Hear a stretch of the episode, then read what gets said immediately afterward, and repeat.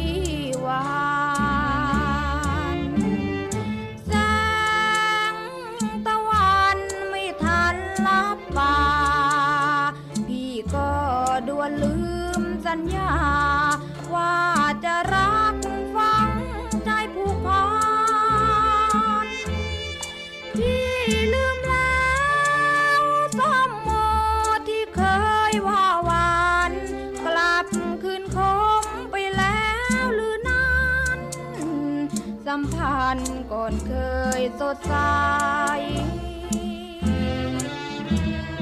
ลืมซ้ำโอว่าหวานจับจิต เห็นดีแล้วหรือจึงคิด ชมอางุ่น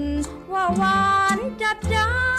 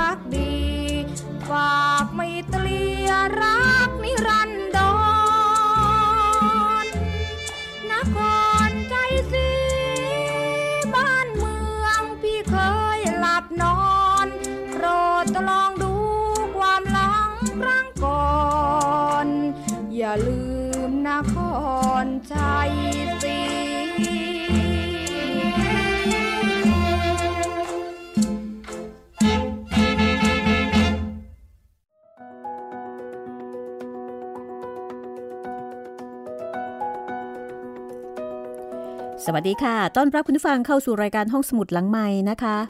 ที่นี่วิทยุไทย PBS ค่ะ พบกันเช่นเคยนะคะ กับเรื่องเล่าจากหนังสือดีๆ ที่น่าอ่าน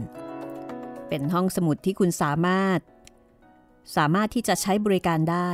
ตลอดเวลาทุกเวลาที่ไหนก็ได้ค่ะ วันนี้นวนิยายเรื่องเจ้าแม่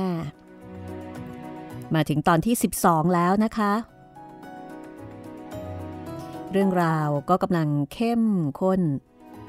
พัวพัน คนโน้นชอบคนนี้ คนนี้ชอบคนนั้น ความรักของแต่ละคู่แต่ละคน จะลงเอยอย่างไร มีให้ลุ้นค่ะ และที่สำคัญก็คือว่า เจ้าแม่ของเรานะคะ แม่ผาด แม่ผาดจะสามารถบังคับเหตุการณ์ แล้วก็บังคับใจของลูกของหลานให้เป็นไปตามที่เธอต้องการได้หรือไม่ เรื่องนี้ก็จะสะท้อนอให้เราได้เห็นนะคะกับความสัมพันธ์ของคนสองรุ่น ซึ่งก็เป็นเรื่องที่พบได้ทั่วไปในครอบครัวล่ะค่ะ ไม่ว่าจะเป็นยุคไหนก็ตาม เพียงแต่ว่ายุคแม่ผาด ผู้ใหญ่ก็อาจจะเสียงดังหน่อย มีอิทธิพลมากหน่อยนะคะเด็กก็จะเชื่อฟัง ซึ่งก็จะแตกต่างไปจากยุคนี้พอสมควร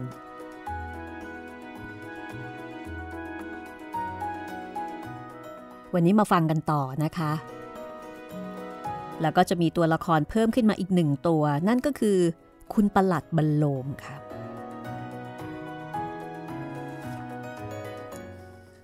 ประหลัดบรรโลม ซึ่งดูเหมือนว่า จะมาติดอกติดใจแม่ประพิมพ์ของเรานะคะ เรื่องราวจะเป็นอย่างไรต่อไป ติดตามได้เลยกับห้องสมุดหลังใหม่ เจ้าแม่จากบทประพันธ์ของอาจินปัญจพันธ์ศิลปินแห่งชาติสาขาวรรณศิลป์ประจำปี 2534 ค่ะ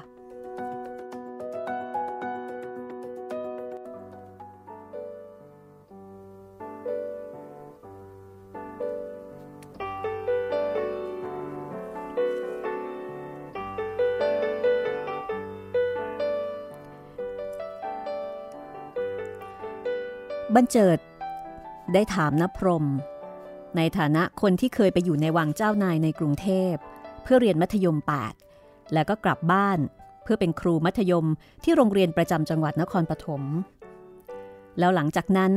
กำนันผิน ก็สั่งให้ในพรมเนี่ยเอาเงินไปขอลงหุ้นที่บริษัทเรือเมในจังหวัดสุพรรณบุรี เพื่อขอให้บริษัทเรือเมสั่งทำท่าเรือแล้วก็จอด ที่ตำบลทุ่งทองริมแม่น้ำนายพรมเป็นคนที่ผู้คนทั้งแม่น้ำเรียกว่านาย เขาเคยสร้างให้ทุ่งทองเป็นตลาดขายสินค้าที่มีความรู้ร้าทันสมัยยิ่งกว่าตลาดสุพรรณบุรีมาแล้ว เมื่อครั้งที่หนุ่มบรรเจิด สาวประพิมพ์เพิ่งจะเกิด บรรเจิด ถามในพรมถึงประวัติความก้าวหน้าในกรุง แล้วก็ขอให้ให้นับพรมเนี่ยวิเคราะห์กับความล้าหลังของชาวนาที่มีลมข้าวเบาพัดพาอยู่ในขณะนี้ เหมือนกับเป็นการคุยกันของคนสองรุ่นที่มีพื้นเพต่างกันบันเจิดอาจจะเป็นตัวแทนของหนุ่มเมืองกรุง ในพรมเป็นตัวแทนของหนุ่มใหญ่ ที่มีประสบการณ์จากเมืองกรุง แต่ขณะเดียวกัน ก็มีรากเหง้ามาจากชนบท ในพรมบอกว่า ความตายที่เกิดจากสงคราม มันเป็นความบรรลัยไม่ใช่ความก้าวหน้า ความก้าวหน้าที่แท้จริงคือการงอกงามของต้นข้าวในนาต่างหาก ในพรมเป็นคนอ่านหนังสือ เขาอ่านพระราชนิพนธ์รัชกาลที่ 6 เป็นคนที่มีความชาตินิยม แล้วก็มีความธรรมชาตินิยม ผสมผสานกับความเป็นชาวพุทธ ในพรมบอกว่าการเกิดแก่เจ็บตายมีให้ดูที่ท้องนาอย่างครบถ้วน ข้าวงอก เด็กเกิด ข้าวแก่แล้วก็ถูกเกี่ยว เหมือนดังคนเกิดแก่เจ็บตาย แต่ความตายของข้าวเป็นการตายเพื่อฝากสมบัติไว้ให้ลูกหลาน ข้าวที่ตายไปก็เพื่ออุทิศตนเป็นอาหารให้แก่คน บรรเจิดก็แกล้งแย้งว่า ในเมืองมีตึกสูงตั้ง 9 ชั้น ท้องนาน่ะมีแต่ต้นตาล ในพรมก็ตอบว่า แต่ตึกไม่สามารถที่จะงอกเองได้ มีแต่จะโค่น ใครอยากอยู่ตึกต้องเสียค่าเช่า แต่ต้นตาลในท้องนามันงอกได้เอง งอกจากลูกที่ตกลงมาบนดิน ค่อยๆงอก แล้วก็สูงเอง แถมยังออกลูกให้เจ้าของได้เอามากินเสียด้วย อ้าวนะครับ ลูกนาของน้าก็ต้องเสียค่าเช่านานี่ครับในพรมบอกว่ามันก็ใช่ แต่ดั้งเดิมนั้น ต่างคนต่างมีที่ดินของตัวเอง เขาอธิบายให้หลานฟังว่า แต่เดิมพระเจ้าอยู่หัว ให้ใครไปทับ ใครรบเก่งก็ได้ที่ทำกินเยอะ ใครหนีทับ ท่านก็ไม่ให้ เมื่อได้ที่ดินมาแล้ว ใครขยันก็หากินบนดินทำเพิ่มทีละไร่สองไร่ แต่คนที่กินเหล้าเมายา สูบกัญชาเล่นโป ก็ขายนากันวีนาสันตโร ในพรมบอกว่าท้องนานี่ล่ะ คือที่ที่จะพิสูจน์ฝีมือคน แล้วในพรมก็สรุปว่า อยู่ท้องนา คอยฟังเสียงเพลงไอ้พริ้งดีกว่า หนุ่มบรรเจิด ฝั่งน้าพูดเช่นนั้น ก็ได้แต่มองดูดิน แม่น้ำท้องฟ้า ต้นตาล มันดูเป็นของโบราณ แต่ยิ่งโบราณเท่าไหร่ เขาก็เป็นกันเองกับมันได้ง่าย ง่ายกว่าการเดินขึ้นกระทรวง ตัวรีบ เพราะว่ากลัวหัวหน้ากอง กลัวอธิบดี ในขณะ ที่หนุ่มชาวกรุงอย่างบันเจิดกำลังหลงรักธรรมชาติที่ทุ่งทอง คุณบรรโลมประหลัดหนุ่มแห่งอำเภอบางปลา ก็เริ่มมาหลงรักรูปโฉมของสาวประพิมพ์ลูกทุ่ง ตะวันขึ้นทางตะวันออก ตกทางตะวันตก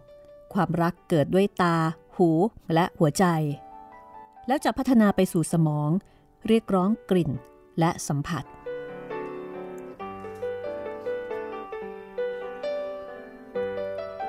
แล้ววันหนึ่งปลัดบรรโลม ก็มาที่เรือนของแม่ผาด ประพิมพ์เอ้ย มานี่นะคุณประหลัดบรรโลมอยากรู้จัก ในขณะที่แม่ผาดเรียกหลานสาว แทนที่จะมีเสียงขานรับ กลับมีเสียงในพรมร้องเพลงดังมาจากท้ายเรือน เนื้อเพลงมีใจความประมาณว่า สมัยไหนใครขนองเข้ามาจับจองเขตเรา สมัยนั้น พรันพวกเขาก็แล่นเข้ามาเขตภัยลูกเสือของเราจะต้องเอาชัยรุก รุกไล่ระดม อริล่มจมให้สมลำพองศัตรูทั้งผองจะต้องแพ้ไปชัยโย แล้วก็มีเสียงแม่โปรยบ่นซ้อนเสียงเพลงว่า ร้องอะไรอะนาย แขกเรือมาบนเรือน ประพิมพ์เอ้ยอยู่ที่ไหน ป้าผาดเขาเรียกให้ไปไหว้คุณประหลัดแน่ จากนั้นเสียงเพลงของนายพรมก็เงียบไป แม่ผาดฟังแล้วก็รู้สึกแปร่งหู เพลงที่นายพรมร้อง แม่ผาดเคยได้ยิน ตั้งแต่ครั้งที่นายพรมเป็นครูที่โรงเรียนพระปฐมวิทยาลัย แล้วนายพรมเอามาร้องตอนนี้ทำไม ใครขนองเข้ามาจับจองเขตเรา สงสัย สงสัยว่านายพรมต้องการประกาศความเป็นพ่อออกมาให้ประหลัดบรรลมเกรงกลัวแน่ทีเดียว พี่สาวกับน้องชายก็คงจะอ่านอ่านทางกันถูก แม่ผาดก็เลยเรียกนายพรมออกมารับแขกเสียด้วยกัน พรมเอ้ย คุณประหลัดอยากพบแน่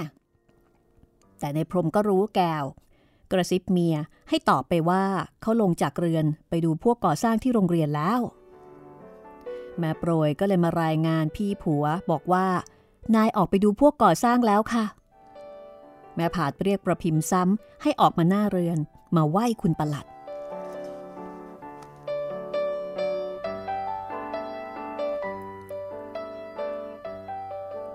ในพรมไปเข้าวงบริวารที่ใต้ถุนโรงเรียน ซึ่งตอนนั้นกำลังทุบดินให้เรียบด้วยสามเกลอ สิ่งนั้นคือท่อนไม้เส้นผ่าศูนย์กลางสองคืบ หน้าตัดเรียบ มีราวไม้ตอกเป็นระยะห่างกันไว้ตามความยาวของท่อนไม้นี้หกราวสำหรับให้สามคนช่วยกันยกท่อนไม้ขึ้นตอกเสาเข็ม แล้วก็ใช้ทุบดินหมัดๆให้เรียบได้ระดับ ที่เรียกว่าสามเกลอเพราะว่าต้องใช้แรงงานของคนสามคนช่วยกันนายไทมิ่งนายวัย หมอจ้อยกำลังช่วยกันใช้สามเกลอทุบดิน ส่วนเจ้าพริง้งซึ่งเป็นศิลปินนักเพลง เขากำลังทำงานแบบเบาๆตามประษา ในพริ้งจดเพลงยี่เกที่คิดได้ลงสมุด ไม่ต้องออกแรงทำงานหนักเหมือนคนอื่น พอเจ้าพริ้งเห็นเจ้านายเดินเข้ามา เขาก็ถามเจ้านายว่าเมื่อตะกี้นี้ ในพรมร้องเพลงอะไร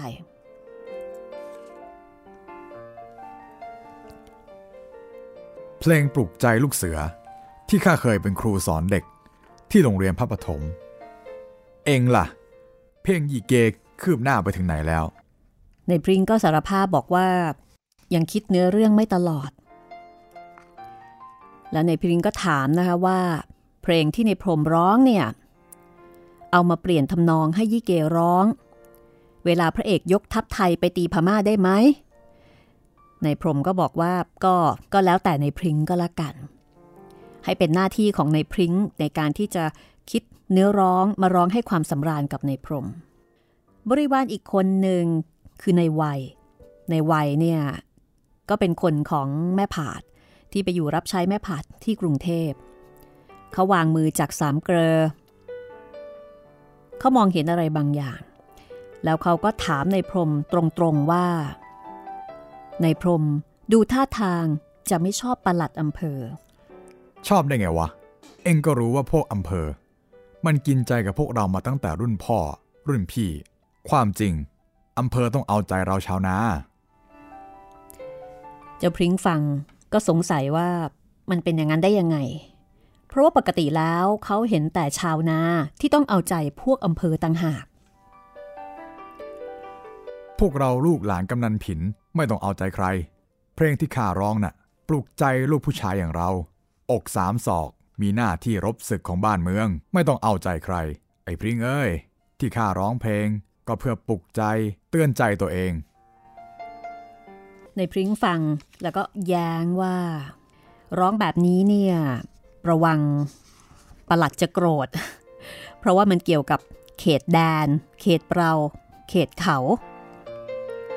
ในพรมก็อธิบายนะคะว่าจริง ๆ แล้วเนี่ยเขาร้องเตือนทุกคนที่อยู่ในรัศมีเสียงเพลงของเขา อาณาจักรกำนันผินพ่อของเขา เป็นพื้นที่ของเขา เขากำลังเตือนพวกอำเภอ ว่ากำลังจะมาทำให้ครอบครัวของนายพรมเนี่ยเดือดร้อนอีกแล้ว เหมือนอย่างในอดีต ที่ตัวเขาเอง กำนันผิน ผู้เป็นพ่อ แล้วก็แม่ผาดพี่สาว เคยเผชิญมา คือมีอดีต ที่เคยเดือดร้อน เพราะว่าไปกลัวหงอ ให้กับพวกอำเภอ ทั้งที่ในความจริงแล้ว พวกอำเภอต่างหากที่จะต้องเอาใจ ชาวบ้าน อันนี้ในพรมก็พูดถึงโดยหลักการว่าข้าราชการต่างหากที่จะต้องเอาใจประชาชน แต่สิ่งที่เจ้าพริ้งเห็นมันไม่ใช่ ในความเป็นจริงนั้น ชาวบ้านต่างหากที่ต้องเอาใจข้าราชการ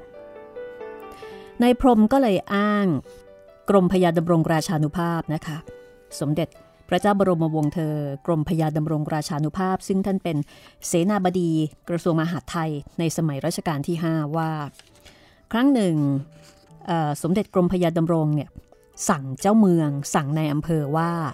จงอย่าเหยียดหยามกำนันผู้ใหญ่บ้าน ในสมัยราชาธิปไตยนั้น ท่านถือว่ากำนันผู้ใหญ่บ้านนี่แหละคือกันชน แล้วก็เป็นตัวประสานงานระหว่างนายอำเภอกับรัษฎร พระองค์ทรงห้ามไม่ให้ในายอำเภอใช้กำนันผู้ใหญ่บ้านจูงม้า คือทรงคิดละเอียดมากนะคะ เข้าใจว่าในสมัยนั้นคงจะมีนายอำเภอเนี่ยใช้กำนันผู้ใหญ่บ้านที่มาต้อนรับ ให้ช่วยจูงม้าซึ่งเป็นพาหนะ คือท่านให้เกียรติกำนัน ท่านกลัวว่ากำนันผู้ใหญ่บ้านจะอายรัษฎร คืออยู่ในพื้นที่ของตัวเอง กำนันผู้ใหญ่บ้านก็เป็นใหญ่ รัษฎรก็ต้องให้ให้ความเคารพ แต่พอในอำเภอมาข้าราชการจากส่วนกลางมา กำนันผู้ใหญ่บ้านกลายเป็นเพียงแค่คนจูงม้าอะไรทำนองนี้ สมเด็จกรมพยาดำรงท่านก็เลยสั่งว่า เสนาบดีมหาไทยเนี่ยต้องให้เกียรติกำนันผู้ใหญ่บ้าน กำนันพรมก็อ้างถึงตรงนี้บอกว่ากฎของกรมดำรง เป็นคาถารั้งจิตใจไม่ให้นักปกครองลืมตัว เป็นความรู้ที่น่าสนใจทีเดียวนะคะ ในพรมตอนนี้ถือได้ว่า ก็เป็นผู้อาวุโสคนหนึ่งที่ผ่านโลกมาไม่น้อย เขาเลิกกลัวในอำเภอ เลิกกลัวประหลัดอำเภอมานานแล้ว เป็นเพราะว่าเขาไม่มีแผล เขาไม่ใช่วัวสันหลังสันหลังขาดที่จะระแวงกลัวอีกามาเกาะจิก เขานึกถึงอดีตที่เขาเคยทำดีกับประหลัดบรรจง แล้วเขาก็เสียเปรียบทุกที แล้วตอนนี้ประหลัดหนุ่มบรรโลมกำลังมาติดพันลูกสาวของเขา อดีตผุดขึ้นมาทันทีว่า มันอาจจะเป็นแบบเดียวกับประหลัดบรรจงขวัญใจของพี่ผาดพี่สาวเขา ตอนที่ประหลัดบรรจงมาจับบ่อนทุ่งทองของเขา กินเหล้าขวดเดียวกับเขา แต่พอได้เป็นนายอำเภอเมืองพระปฐมมาตรวจราชการอำเภอกลับฉีกหน้าในพรมสะป่นปีในพรมคิดแล้วก็ให้เจ็บใจ เวลานี้ดูเหมือนว่าประวัติศาสตร์กำลังจะซ้ำรอย เพราะว่าประหลัดบรรโลมกำลังมาเกี้ยวประพิมพ์ ลูกสาวของนายพรม ซ้ำรอยกับเมื่อก่อนนี้ที่ประหลัดบรรจงมาเกี้ยวพี่ผาด พี่สาวของเขา นี่คืออดีตของนายพรม ข้างฝ่ายแม่ผาด เมื่อเห็นประหลัดหนุ่ม เธอก็นึกถึงความรักของเธอ กับประหลัดบรรจงรูปสวย ผู้รับสมอ้างว่าเขาเป็นคนยิงคน เพื่อกันแม่ผาดออกมาจากคดีฆ่าคนตาย นี่คือเรื่องราวในเรื่องเจ้าเมืองนะคะ คือแม่ผาดยิงผู้ร้ายตายเพื่อช่วยประหลัดบรรจง แต่ประหลัดบรรจงเนี่ยยอมรับกับทางการว่าเขาเป็นคนยิง เพื่อที่จะป้องกันแม่ผาดคือต่างคนต่างช่วยกัน อดีตของแม่ผาด ที่เกี่ยวข้องกับประหลัดอำเภอก็ลอยเด่นขึ้นมา อดีตของเธอเป็นอดีตของความรัก แต่อดีตของนายพรมน้องชายเป็นเรื่องของศักดิ์ศรี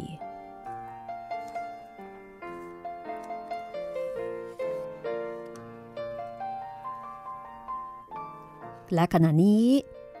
ที่บนเรือน ประพิมพ์เดินเข้ามาคุกเข่าตรงหน้าแม่ผาด มีครูชลูด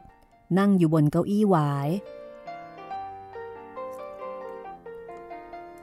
ประหลัดบรรโลม นั่งไขว่ห้างบนเก้าอี้ จ้องดูสาวคำเหม็งเลยทีเดียวเชิญนั่งบนเก้าอี้เถอะครับ คุณเอ่อประพิมพ์เฉย เธอไม่สนใจคำเชิญ ของแขกผู้มาเยือน เธอกำลังฟังคำสั่งของป้าผาดเพียงคนเดียว สมัยใหม่ ผู้ชายกับผู้หญิงนั่งเสมอกัน แม่ประพิมพ์นั่งบนเก้าอี้สิ คราวนี้เป็นเสียงของครูชลูที่พูดอย่างอ่อนโยน แต่ประพิมพ์ก็ยังเฉย บอกแล้วว่า เธอรอประกาศสิทธิ์ของแม่ผาดแต่เพียงผู้เดียว จนกระทั่งแม่ผาดบอกว่า นั่งบนเก้าอี้สิ หนูประพิมพ์ นั่นละ่ะ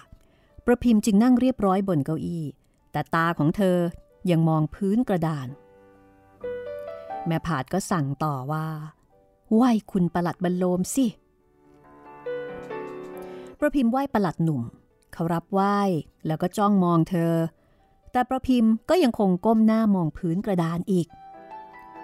อ้าวรู้จักกันแล้ว คุณประหลัดจะคุยอะไรก็คุยสิ แม่ผาดเจ้ากี้เจ้าการ แต่เมื่อหนุ่มสาวยังคงนั่งนิ่ง แม่ผาดก็ถามประพิมพ์ว่า เออ นี่พ่อบรรเจิดไปไหนซะล่ะ ไปบ้านป้าน้อยจ้ะ ประพิมพ์ตอบ แม่ผาดก็ถามต่อว่า ไปทำไม ประพิมพ์ก็บอกไม่รู้เหมือนกัน คนที่ตอบคือครูชลูด อ๋อ แม่น้อย ลูกสาวเขาสวยนี่คะ เสียแต่ตัวใหญ่ไปหน่อย คนทำนาก็ตัวใหญ่ อย่างฉันนี่ไงคะ ฉันทำเป็นทุกอย่างนะ ไม่ว่าไถนาดำนาเกี่ยวข้าว งานหนักมันก็ตัวใหญ่ แต่ประพิมพ์นี่เขาเป็นลูกกำนัน แม่ของเขาเป็นลูกนายอำเภอ เขาก็ผอมสูงอย่างนี้ล่ะทำงานหนักไม่ไหวหรอกกำลังจะเรียนการบ้านการเรือน คุณประหลัดคะ คุณครูชลูดนี่แหละค่ะ ที่จะมาเป็นครูสอน ครูชลูดมาจากจังหวัดนครปฐมนะคะ จะมาเป็นครูใหญ่โรงเรียนการเรือนโน่นไง กำลังทุบดินใต้ถุนโรงเรียนโน่นการบ้านการเรือนเหมาะสำหรับสตรีครับ ประหลัดบรรโลม พูดเอาใจแม่ผาด ในขณะที่ประพิมพ์ยังคงนิ่ง ตามองพื้นกระดานเหมือนเดิม แม่ผาดก็นึกในใจว่า ประหลัดเอ้ย เกี่ยวผู้หญิงก็ไม่เป็น อุตส่าห์ชงให้อะไรให้ ก็ยังไม่ได้เรื่อง แล้วก็นึกเปรียบเทียบว่าไม่เหมือนประหลัดบรรจงของเธอ คนนั้นปากว่ามือถึง ประพิมพ์ เงยหน้ามองประหลัดบรรโลม ก่อนจะถามว่า คุณประหลัดมาธุระอะไรหรือคะประหลัดหนุ่มถึงกับอึ้ง ตอบไม่ได้ ประพิมพ์ก็ถามซ้ำว่า มีธุระอะไรกับทุ่งทองหรือคะประหลัดบรรโลม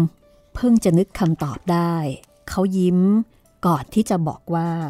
ผมชื่อบรรโลมครับอุ้ยชื่อเหมือนพระเอก โลมผู้หญิง ไม่ใช่นะครับ ชื่อผม แปลว่าปลอบประโลมบรรโลม มาจากคำว่าประโลม แล้วคุณมาธุระอะไรคะ ประพิมพ์ถาม ผมมาเยี่ยมราษฎร อ๋อ ค่ะ แม่ผาด ฟังอสองคนนี่คุยกัน ก็รู้สึกอึดอัดแทน ก็เลยอธิบายบอกว่าบรรโลมเนี่ยมาซื้อน้ำมันก๊าซไปให้ในอำเภอจุดตะเกียงเจ้าพายุ ประพิมพ์ก็เลยทวงว่า เอ๊ะ ก็วันนั้นซื้อไปแล้วไม่ใช่หรือคะ ซื้อไปแล้วครับ แต่วันนี้มาทำความรู้จักราษฎร มาตรวจตราความสงบทั่วไป ไม่ไปตรวจเยี่ยมคนในท้องนาบ้างเหรอคะ ถ้าแม่ประพิมพ์จะช่วยนำทางก็ดีสิครับอ้าวประพิมพ์ พาไปสิ แม่ผาดรีบเปิดทางทันที เชิญสิคะ จะดูบ้านคนต้มเหล้าหรือว่าจะดูบ้านยี่เกก็ได้ค่ะ ประพิมพ์เชิญชวน แม่ผาดก็ยุส่งว่า เออ ประพิมพ์ ช่วยราชการหน่อยสินำคุณประหลัดตรวจท้องที่ทีนะ แม่ผาดยุส่งทันทีนะคะ ในขณะที่ครูชลูด ครูชลูดมองหนุ่มสาวคู่นี้ แล้วก็นึกในใจว่าแหมเหมาะสมกันเหลือเกินประหลัดอำเภอกับลูกสาวเจ้าของที่ดิน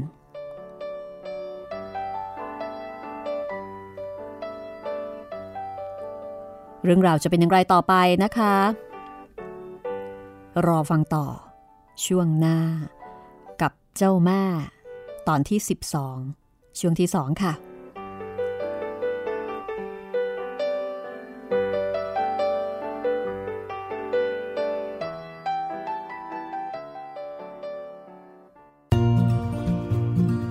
ห้องสมุดหลังใหม่ โดยรัศมีมณีนิน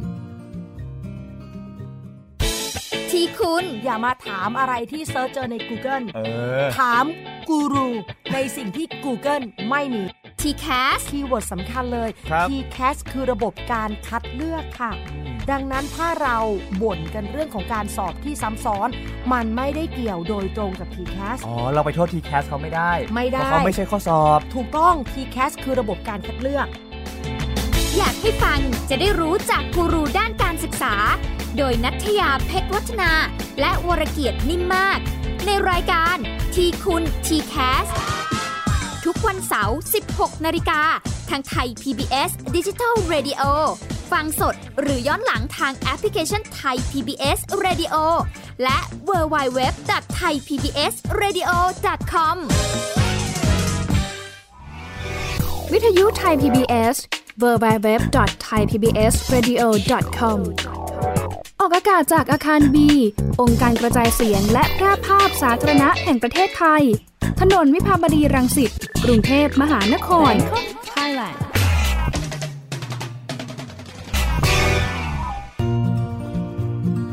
ห้องสมุดหลังใหม่ โดยรัศมีมณีนิน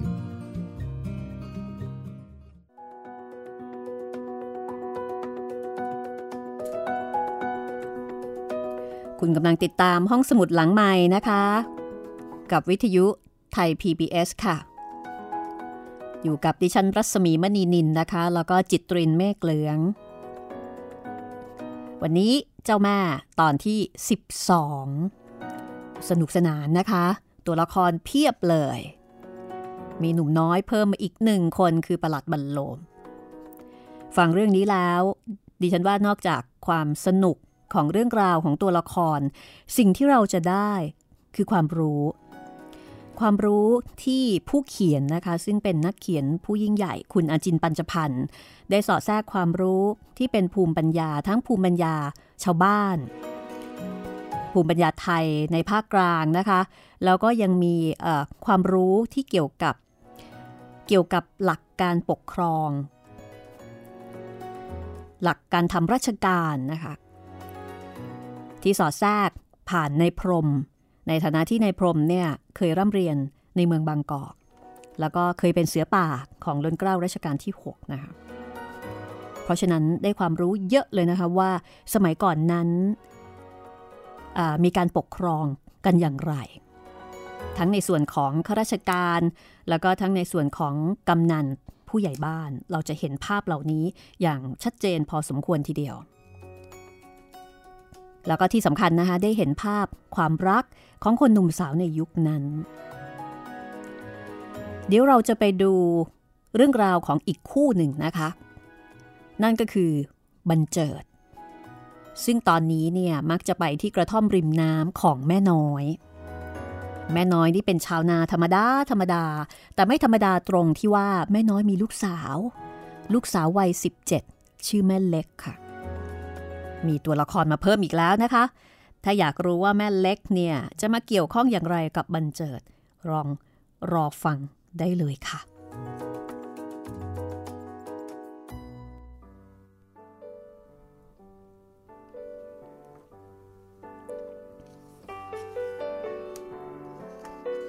บันเจิดคนที่หลายๆ คนบ่นถึงนะคะ ตอนนี้นั่งเล่นอยู่ที่กระท่อมริมแม่น้ำของแม่น้อย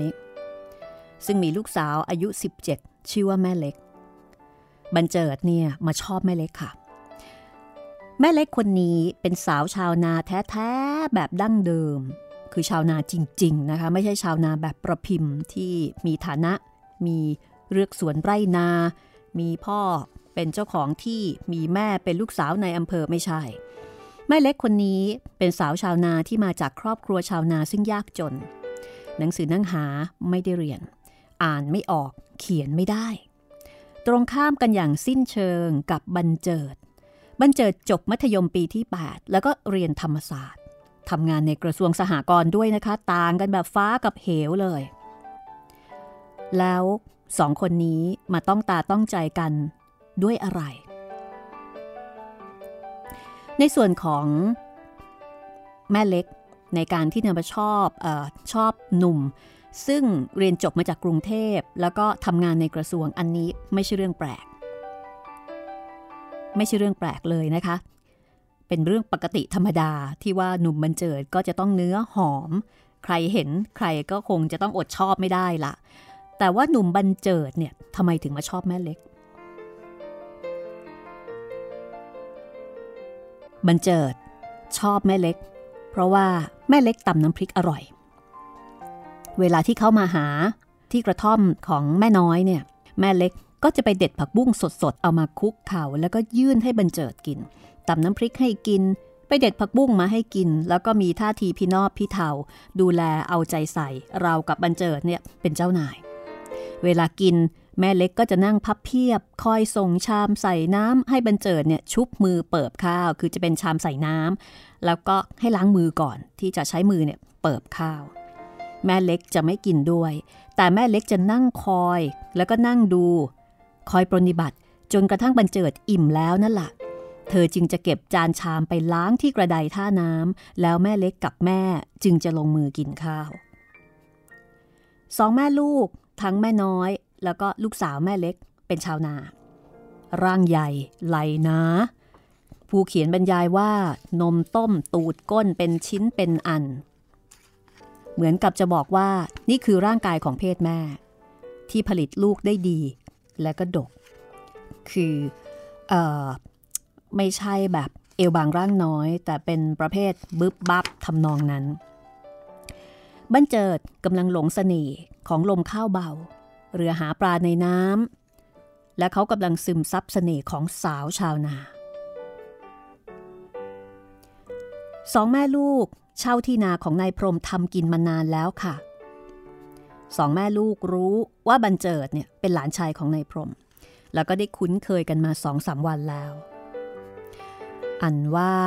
ท้องนาเมืองไทยเราแต่ก่อน จะว่าไปก็มีชนชั้นวันนะนะคะ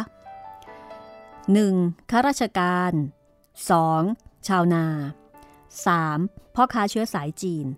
4. โจรผู้ร้าย อันนี้ควรจะนับว่าเป็น เป็นวันณะจันทานที่น่ารังเกียจ แต่จะทำอย่างไร ถึงจะให้ทุกวันณะต่างก็เป็นรัษฎรได้เท่ากันเล่า เมื่อปี 2475 คณะผู้ก่อการได้เปลี่ยนแปลงการปกครอง จากราชาธิปไตยมาเป็นประชาธิปไตย แต่มิได้เปลี่ยนแปลงนิสัยของคนไทย ไม่ได้เปลี่ยนแปลงวัฒนธรรมของคนไทย เพราะว่าเปลี่ยนแปลงไม่ได้ ดังนั้นวิถีชีวิตของผู้คนจึงยังคงเป็นไปในแบบเดิมที่คุ้นเคยมา แม้จะพัฒนาบ้าง ก็พัฒนาไปอย่างวัวพันหลัก เรื่องราวของสาวชาวนาและหนุ่มกรุงคู่หนึ่งคือแม่เล็กกับบันเจิด และเรื่องของปลัดอำเภอ กับสาวลูกเจ้าของท้องนาคือปลัดบรรลมกับประพิมพ์ จึงดำเนินไปในรูปแบบของชีวิตชาวเกษตร เหมือนครั้งปู่ย่าตายาย แม่ผาดนั้นพยายามที่จะเพิ่มเติมการศึกษาให้กับหลานสาว แต่หลานสาวก็ดูเหมือนว่าจะแก่เกินเรียนซะแล้ว ไม่อยากเรียนหนังสือแล้วอยากเรียนเรื่องอื่นแทน ในขณะที่บรรเจิดตกอยู่ในอำนาจของผืนพระสุธาเขายินดีในพละกำลัง อันเจือระคนด้วยความอ่อนน้อม ที่สาวชาวนามีต่อนายทุนเจ้าของนา ประหลัดบรรโลม พึงใจ ประพิมพ์ สาวเจ้าของที่ดิน บันเจิด พึงพอใจแม่เล็ก แล้วก็มักจะไปครุกที่กระท่อมแม่เล็ก ลูกสาวชาวนา นี่คืออนุภาพของความรักในตำบลอันเงียบเชียบริมแม่น้ำชีวิตริมแม่น้ำนครชัยศรี เป็นชีวิตใหม่ที่แปลกประหลาดแก่จิตใจของหนุ่มบรรเจิด เหมือนมีอำนาจอาถรรพ์เหมือนกับว่าวิญญาณของกำนันผินผู้เป็นตาได้กลับเข้ามาสิงในหัวใจของเขา ยามเช้ามืด เขาได้ยินเสียงเป่าเขาควายวูดวูด แล้วก็มีเสียงพายกระทบน้ำดังจอมจอมเรียบตะลิ่ง นั่นคือเรือบดของเจ๊ขายหมู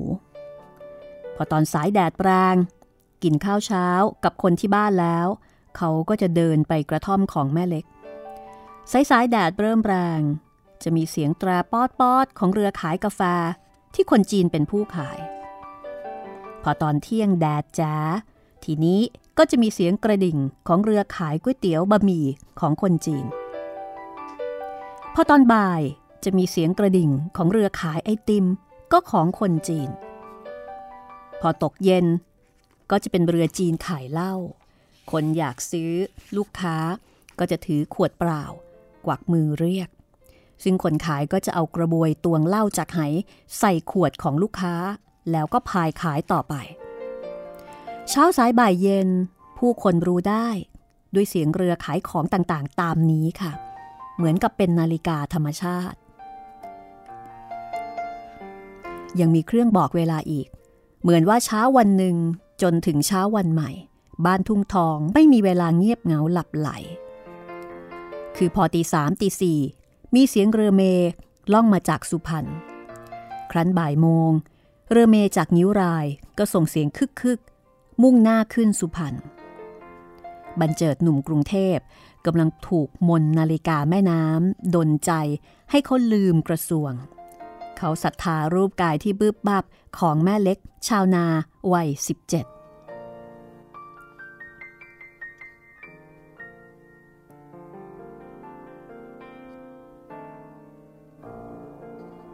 ในขณะที่แม่ผาด แม่ผาดยืนยันที่จะให้หลานสาว เรียนการบ้านการเรือน แม่ผาดสบายใจที่เห็นประพิมพ์สนิทสนมกับประหลัดบรรโลมขึ้นเรื่อยๆ แต่แกไม่ชอบใจ ไม่ชอบใจที่บรรเจิดไปหมกมุ่น อยู่กับแม่เล็ก สาวชาวนาคนยากไร้ซึ่งเป็นลูกนาของนายพรม แต่แม่ผาดก็ลืมไปแล้ว ว่าแม่ของเธอ เมียของกำนันผินก็คือชาวนา แม่ผาดคิดภูมิใจ แต่เรื่องใกล้ตัว คือประพิมพ์จะได้มีอะไรอะไรกับประหลัดบรรโลม เหมือนอย่างที่เธอเคยมีอะไรอะไร กับประหลัดบรรจง เมื่อครั้งกระโน้นจนเกิดเป็นลูกคือบรรเจิด ในขณะที่ตัวละครอีกคนหนึ่งนะคะคือเจ้าพริง้งเจ้าพริ้งที่เป็นศิลปินยี่เกลำตัดพื้นบ้าน เจ้าพริ้งหลงเสียงแล้วก็รูปกายของคุณครูชลูจากจังหวัดค่ะ มันเอาเพลงขายยาหอมกรุงเทพมาแต่งใหม่ ใส่เนื้อร้องเกี้ยวครูชลูด ครูชลูดนี่ก็เป็นอีกหนึ่งคนที่หนุ่มๆให้ความสนใจ ไม่ว่าจะเป็นเจ้าพริง้ง ไม่ว่าจะเป็นในพรม แม้กระทั่งหมื่นดำนะคะก็ดูเหมือนว่าจะมีความพอใจในครูสาวจากจังหวัดนครปฐมครูที่ร่างสูงโปร่งบาง ที่ชื่อว่าชลูดแล้วก็มีเสียงร้องที่ไพเราะคนนี้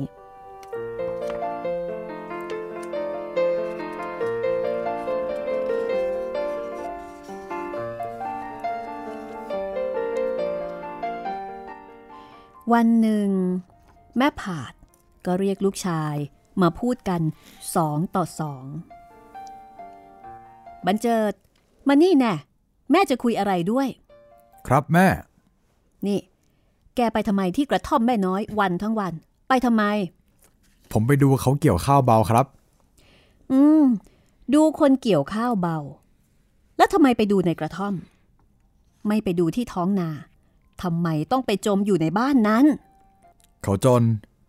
ผมสงสารเขาแม่ลูก การไปอยู่ในบ้านเขา แกจะช่วยให้เขาหายจนได้หรือ ผมไปดูว่าเขาจนยังไง ขัดสนอะไรบ้าง เออ เมื่อรู้แล้ว จะช่วยอะไรเขาล่ะ ช่วยยังไง ถ้าช่วยเงินทองเขาได้ ก็จะช่วยบ้าง บ้าแล้ว ลูกชายฉัน แกเองนะหาเงินหาทองได้แล้วหรือยังไง ดีแต่ขอแม่ไปซื้อกาแฟเรือ ซื้อก๋วยเตี๋ยวเรือจำไว้ลูกเอ้ย คนที่กระเป๋าแห้ง พยายามจะช่วยคนจนนั่น โบราณเขาเรียกว่าเตี้ยอุ้มค่อม คือคนเตี้ยไปอุ้มคนค่อม แล้วเป็นไง เตี้ยอุ้มค่อม มันก็โงนเงินจมธรณีไปเลย คิดสมัยนะ ไม่ใช่ว่าแม่ใจดำต่อคนจน แต่เราต้องช่วยเขาอย่างถูกทำนองครองธรรมไม่ใช่ไอ้หนุ่มขอตังค์แม่ไปช่วยอีสาว แม่รู้ว่าแม่น้อยเขาจน ต้องเลี้ยงลูกปากกัดตีนถีบกันสองแม่ลูก แม่เป็นผู้ใหญ่ แม่คิดจะช่วยเขาเอง ไม่ใช่หนุ่มสาวไปแอบคลุกคลิกกันอยู่แบบนี้ ชาวบ้านเขาจะนินทามากระเทือนคนหัวงอก แม่พูดจากับน้าพรมของแกแล้ว เรื่องแม่น้อยแม่เล็กนี่ พ่อพรมเขาจะยกข้าเช่านาให้ทำเปล่าๆไม่ต้องเสียค่าเช่า แต่ว่าหนุ่มๆกับสาวๆไปมั่วสุมกันวันทั้งวันอย่างนี้ไม่ได้ เดี๋ยวแม่จะไปเล่นงานอีน้อย ว่าไม่ห้ามปราม กลับปล่อยให้แกไปติดพันลูกสาวง่ายๆเจ้าแม่แผลงฤทธิ์บันเจิดเงียบ แม่ผ่าเสียงอ่อนลง แต่คำพูดรุนแรงยิ่งนัก แม่ผาดบอกว่า ต่อไปนี้ ห้ามแกไปเหยียบกระท่อมสองแม่ลูกนั่นเป็นอันขาด บันเจิดนิ่ง ทั้งกลัวแล้วก็ทั้งอาย หรือว่าแกไปถูกเขาทำเสน่ห์ระวังนะ คนบางกอกได้เมียชาวนา วันข้างหน้า แกจะต้องเป็นชาวนา ไถนาดำข้าวเกี่ยวข้าว หน้าเกรียมตัวดผมอยากทำนาำไม่ได้แล้วนี่บันเจิด แม่จะให้แกไปกรุงเทพ ไปดูพ่อบัญชา ว่าที่แม่สั่งให้หนีญี่ปุ่นไปอยู่กับพ่อเขาที่พระปฐมน่ะ เวลานี้เขาแอบกลับกรุงเทพไปเรียนหนังสืออีกหรือเปล่า มันดื้อกันทั้งนั้นเลย พี่น้องพวกนี้ แม่ผาดพูดแล้วก็ยั้งคำไว้ คือจริง ๆ แล้วบันเจิดกับบัญชาเนี่ยเป็นลูกพ่อเดียวกัน บันเจิดเป็นลูกของประหลัดบรรจง ประหลัดบรรจงไปมีเมียชื่อแม่ปลาย แล้วก็มีลูกคือพ่อบัญชา แล้วก็ส่งพ่อบัญชาเนี่ยมาให้อยู่กับแม่ผาดที่กรุงเทพ เพราะฉะนั้นบัญชากับบัญเจิดคือพี่น้องพ่อเดียวกัน แต่ว่าทั้งคู่เนี่ยไม่รู้ บัญเจิดคิดว่าพ่อของเขาคือหมื่นดำนะคะ แม่ผาดก็บอกว่า เออ แล้วก็บ้านของเราน่ะขายไปแล้ว พ่อบัญชากลับกรุงเทพ แล้วไปเจอบ้านตรอกขาวของเราที่คนอื่นเขาอยู่แทน แล้วพ่อบัญชาจะเคว้งไปไหน ขุนบรรจง พ่อเขาโกรธแม่แย่เลย เราขายบ้านอพยพ ทิ้งลูกเขาให้เป็นคนจรจัดได้ยังไงบัญเจิดเอ้ย พ่อบัญชานั้นเท่ากับ เอ้ย เหมือนกับน้องแท้ๆของแกนั่นแหละ ไป นั่งเรือเมไปงิ้วราย แล้วก็นั่งรถไฟบางกอกน้อย ไปถามดูที่ตรอกชาวบ้านเก่าของเรา ถามเขาให้รู้เรื่อง ว่าพ่อบัญชามาเกอร์หรือเปล่า แล้วพ่อบัญชาจรจัดไปพักพิงใครที่ไหน แม่ว่า เขาต้องไปอาศัยอยู่กับเพื่อนเขาที่โรงพิมพ์ตีนสะพานพุทธ ไปบอกพ่อบัญชาว่าแม่สั่งว่าจะมาอยู่ด้วยกันที่ทุ่งทองนี่เอาไหม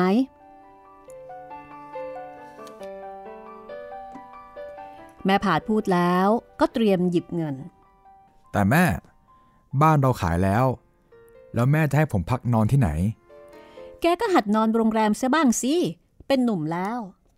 บ้านเมืองก็เป็นศึกสงคราม นอนโรงแรมไม่ได้หรือไง ผู้หญิงช็อกการีมีทุกโรงแรม หัดเป็นหนุ่มจริง ๆ ชะ อย่ามาติดลูกสาวชาวนาอยู่เลย เอาเงินไป 300 บาท ค่ารถ ค่าเรือ ค่าโรงแรม ค่าช็อกเการี ค่าซื้อของกิน ถ้าเจอพ่อบัญชา ถ้าเขาจะอยู่กรุงเทพ เพื่อเรียนหนังสือ ก็ให้เงินเขาไว้ร้อยหนึ่งก็แล้วกัน ไปเรือเที่ยวหน้านี่แหละ อ้าวสามร้อยบาท ค่าเรือบาทหนึ่ง ค่ารถไฟ 80 ตังค์ ค่าโรงแรมคืนละสองบาท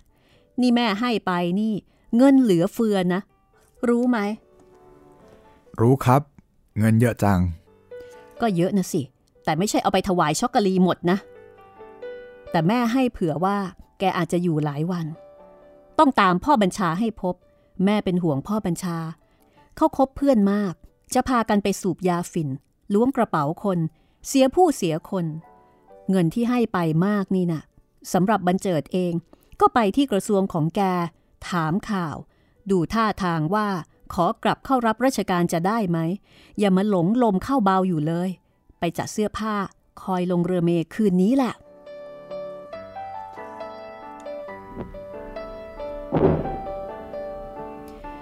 กรุงเทพเดือนตุลาคม ปีพุทธศักราช 2485 ในยามนั้น ญี่ปุ่นเดินพร่านเต็มเมือง น้ำก็เริ่มแปะฝั่งแม่น้ำเจ้าพระยา ผู้คนที่อยู่ห้องแถวริมน้ำขนของขึ้นชั้นบน บัญชา ลูกขุนบรรจงประหลัดจังหวัดนครปฐมที่มาอาศัยบ้านแม่ผาดในกรุงเทพเพื่อเรียนหนังสือ ถูกแม่ผาดสั่งให้หนีญี่ปุ่นกลับไปหาพ่อที่นครปฐมเมื่อวันที่ญี่ปุ่นบุกกรุงเทพนั้น บัญชาถูกพ่อสั่งให้กลับกรุงเทพเพื่อเรียนหนังสือต่อไป เขากลับกรุงเทพ แล้วก็พบว่า แม่ผาดขายบ้าน ขายแท็กซี่หมดแล้ว บัญชาจึงอาศัยเพื่อนนักเรียนชั้นเดียวกัน กินนอนเที่ยวเตรอย่างสำราญใจ ภายใต้ลูกระเบิดในเมืองกรุงที่วุ่นวาย แม่ผาดเดาไม่ผิด ว่าเขาจะคบเพื่อนเสียคนในขณะที่บันเจิด นั่งเรือเมมาขึ้นรถไฟที่สถานีวัดนิ้วรายในตอนเช้าตรู่ นิ้วรายนี่คือเขตจังหวัด นครปฐม แล้วก็ซื้อตั๋วรถไฟ นั่งมาลงปลายทางที่สถานีบางกอกน้อย เวลาประมาณ7โมงเช้า ผู้คนมากมายที่สถานีบางกอกน้อย มีทั้งคนไทย แล้วก็ทหารญี่ปุ่น เพ่นพ่าน เพื่อจะขึ้นรถไฟไปบ้านโป่ง ไปสร้างทางรถไฟสายมรณะจากเมืองการไปพมา่า บันเจิดหยิบเงิน เพื่อจะขึ้นเรือจ้าง ข้ามาท่าช้างวังหน้าฝั่งกรุงเทพ แต่เขาก็ต้องใจหายว่าบันไลแล้วโว้ย เขาถูกล้วงกระเป๋าเงิน เงินที่แม่ผาดให้มาศูนย์หมด นักล้วง ล้วงเอาไปทั้งกระเป๋าสตางค์ ตอนนี้ เขาเหลืออยู่แต่กระเป๋าเสื้อผ้าบันเจิดถึงกับงงทำอะไรไม่ถูก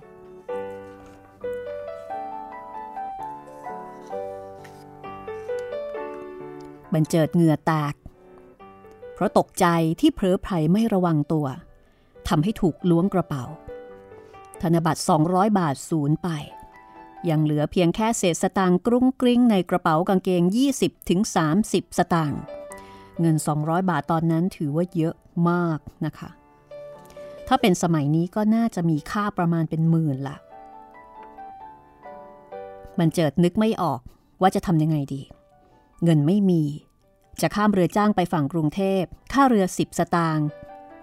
ข้ามไปข้ามได้ แต่ข้ามไปแล้วจะทำยังไง เพราะว่าไม่มีเงินสำหรับนอนโรงแรม เงินที่จะให้แก่บัญชาก็ไม่มีแล้ว โดนล้วงไปหมดแล้ว ครั้นจะกลับทุ่งทอง ก็ไม่มีเงินอีก คือไปไหนไม่ได้เลยพี่เจิดบันเจิดนึกในใจว่า ใครมาเรียก เขามองเหลียวหารอบกายพี่เจิดบันเจิดจับทางได้ว่า เสียงเรียกนั้นมาจากเบื้องหลังของเขาพี่เจิดบันเจิดหันไปมองเห็นวัยรุ่นคนหนึ่งไว้ผมยาว ชูอะไรอย่างหนึ่ง แล้วก็เบียดคนเข้ามาหาเขา มองไปมองมา นึกว่าใครที่แท้เสียงที่เรียกก็คือพ่อบัญชา คนที่แม่ผาดสั่งให้บันเจิดมาตามหา เพื่อให้เงินไว้กินใช้ในกรุงเทพนั่นเอง บัญชา น้องมาทำอะไรที่นี่ ผมอยู่แถวนี้ทำไมไม่ไปโรงเรียน วันนี้วันอาทิตย์ครับ บัญชาฉุดมือบันเจิดออกมาจากฝูงคน เดินลัดสนามหญ้าไปบนเขื่อนริมคลอง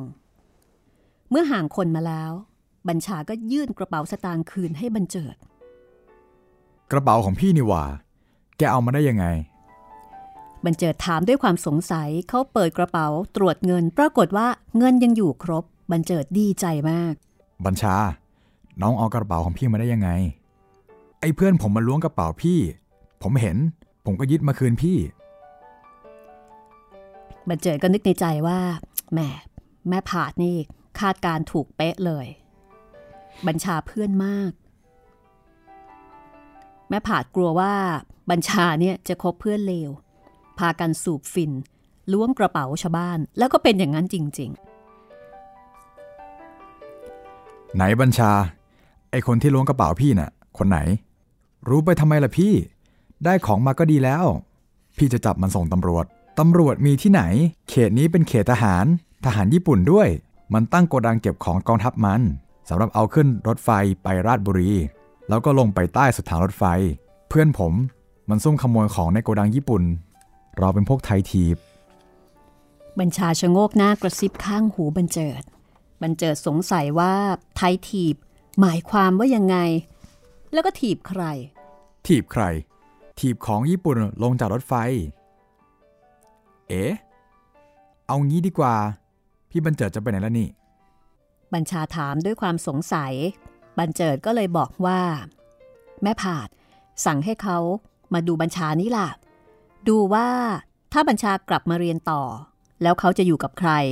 และที่สำคัญแม่ผาดฝากเงินมาให้ แล้วก็ย้ำว่าเงินในกระเป๋าที่ถูกล้วงไปนั่นเอง โถป้าผาด ผมไปที่ตอกขาบ้านเรา เจอคนอื่นเขาบอกว่าป้าผาดขายบ้านให้เขาแล้ว ผมเลยมาอยู่กับเพื่อน นักเรียนเตรียมด้วยกัน ในคลองบางกอกน้อย บ้านอยู่ตรงข้ามสถานีรถไฟนี่เอง บัญเจิดก็เลยถามว่า แล้วทำไมบัญชาถึงไม่ไปโรงเรียน หรือว่าตอนนี้บัญชามาทำงานล้วงกระเป๋าคนอื่นแล้วหรืออย่างไร ก็เหมือนกับถามด้วยความไม่แน่ใจในพฤติกรรมของน้องชาย บัญชาก็เลยตอบว่า เรียนมั่งไม่เรียนมั่ง คุณพ่อให้เงินมาจากนครปฐมหมดแล้ว แม่ฝากให้เธอตั้งร้อย ทีนี้ไปโรงเรียนได้แล้วนะ ไม่ต้องล้วงกระเป๋าคน นี่ร้อยหนึ่ง แม่ฝากมาให้ บัญชารับเงินอย่างดีใจ ไหวบัญเจิดผู้ให้เงิน เขาไม่ได้นึกถึงผู้งอบผู้ที่มอบเงินมาให้ด้วยความห่วงใยในตัวเขาเลย แม่ผาเจ้าแม่ผู้เมตตาแก่ญาติมิตร พักพวก บัญเจิดกับบัญชา พากันนั่งเรือจ้างข้ามฟาก จากสถานีบางกอกน้อย ไปยังท่าช้างหวังหน้า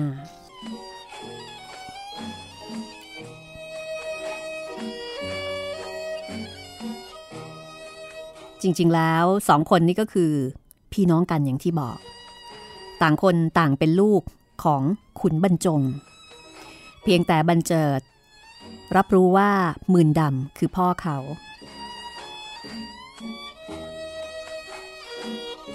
เรื่องราวจะเป็นอย่างไรต่อไปนะคะ ติดตามได้ในห้องสมุดหลังใหม่ กับนวนิยายเรื่องเจ้าแม่จากบทประพันธ์ของอาจินปัญจพันธ์ขอบคุณทางคุณแน่งน้อยปัญจพันธ์เจ้าของลิขสิทธิ์ค่ะ ขอบคุณร้านน้องท่าพระจันทร์นะคะ สำหรับเพลงสร้อยแสงแดงของอัลบั้มไซโยกออเคสตรา ขอบคุณ เพลง สาวนครชัยศรีรักพี่เสียดายน้อง คุณละอองดาวโสธรบุญ คุณศักชัย วันชัย ขอบคุณคุณผู้ฟังที่ติดตามรับฟังนะคะ แล้วพบกันใหม่ กับรายการห้องสมุดหลังใหม่ กับดิฉันรัศมีมณีนิน ให้เสียงประกอบและดูแลรายการโดยจิตรินเมฆเหลือง วันนี้ลาไปก่อน สวัสดีค่ะจำได้ดีที่ดองใจยอดรักของพี่ คนดีอย่าด่วนวันไหวจงทบทวนใครครวนน้องพี่ เนื้อทองทั้งสองบางนี้ ก็เหมือนพี่และน้องร่วมใจนครชัยศรีน้องพี่ก็มีความหมายสามพรานเนื้อทองน้องใหม่ที่ฝากใจหวังเชื่อมสัมพันธ์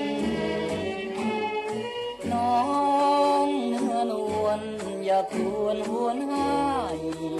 ไม่เคยมองน้องข้ามไป แบ่งดวงใจรักเธอเท่ากัน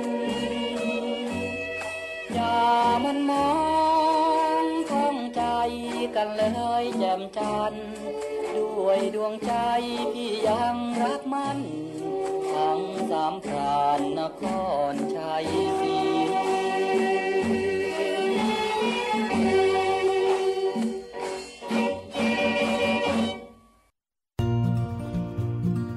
ห้องสมุดหลังใหม่ โดยรัศมีมณีนิน